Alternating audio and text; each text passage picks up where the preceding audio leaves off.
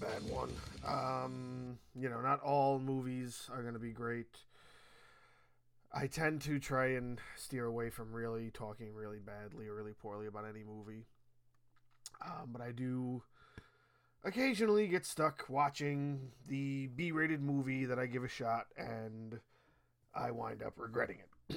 and this has been regretted to the point where I can't even talk about the movie in its entirety because I won't even finish it. Like, that's how bad this is. And I know I probably should have taken the idea with a grain of salt, but I also don't always judge a book by its cover or its ratings, I should say. And this was a film that really had a good, like, cover image for, for what it was trying to sell. The Gracefield incident is from about five years ago it's got nobody that anybody is going to recognize, nobody that anybody knows. It's all like independently made, and there's no lack in the quality of what it's made out of. Now, now I have a soft spot for found footage type films, so that's why like this kind of is something that I would give a chance, something that I would see. Oh, maybe it's good, maybe it's not. Let me at least try it because you know, found footage you could only do you can only go wrong in so many ways, and I know a lot of people dislike the found footage type, you know, the mockumentary genre in in the horror realm, but it's very rare that I ever watch a film that I actually do not like when it comes to that. And a lot of people just don't like it, period. Which is fine. You're entitled to your opinion, but I love mockumentary style. So I will always give a film a chance. This is like a 90 minute film that I got maybe 40 minutes in. It's just it's just not good. None of the plot points are good. None of the the acting is very well done. And again, I know that these are no names. Nobody's heard of them. You know, the guy who is the main actor is the writer, director, and star of the of the film.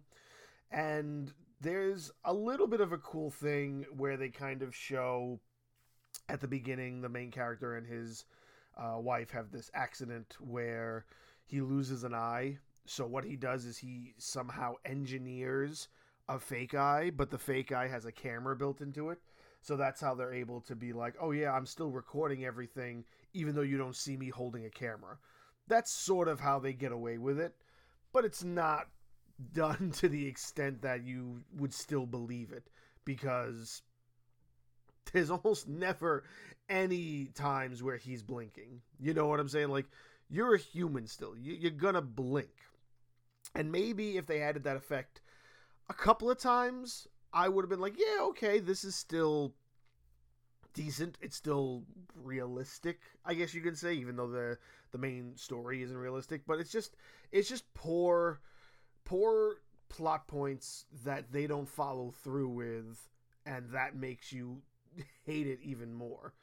So even with the whole accident and the whole him making an eye thing, and even there's a whole pregnancy angle where the wife was pregnant and the accident caused them to lose their baby. Even all of that just doesn't help with the idea that what it's really about is this group of friends goes to this cabin and then they hear about this like meteor shower and then if it's not a hundred percent a meteor shower it's actually this alien craft landed in the abandoned woods right outside of the cabin that they're staying in so yeah, it's sort of an alien found footage, which there aren't many out there like that, and there aren't many that are good that are out there like that. And this is definitely falling in line right under the this this is not good and it's upsetting because i was really trying to give this a shot I, I i can't talk any further about it because i really have no idea if it makes a drastic turn i'm gonna say that i probably went through first act halfway through or maybe at the beginning of the second act. I didn't even bother with the third act. Like I said, it's a 90 minute film. I watched less than half of it before I completely gave up because it's just so poorly done. There are so many things that they do that it's just if you're trying to make me believe it, you're not doing a good job at it with what you're doing right now. So every rating you see for this if you ever were to give it a chance, definitely know that it's that rating for a reason. I think like it's got like a four out of ten on IMDb, which is very high for what this movie is. I think it's got like less than ten percent or something on Rotten Tomatoes. It's just bad. It's just bad from start to finish, and I'm really upset that I gave it a shot and I wasted, you know, 40 minutes of what I could have actually watched, like another epi- episode of Euphoria, which I've, me and my wife were getting into that. That's a fantastic show. I'd rather have watched that than this film after, you know, sitting there and being like, oh, we got to watch a horror movie. Oh, let's watch this random horror movie that I found.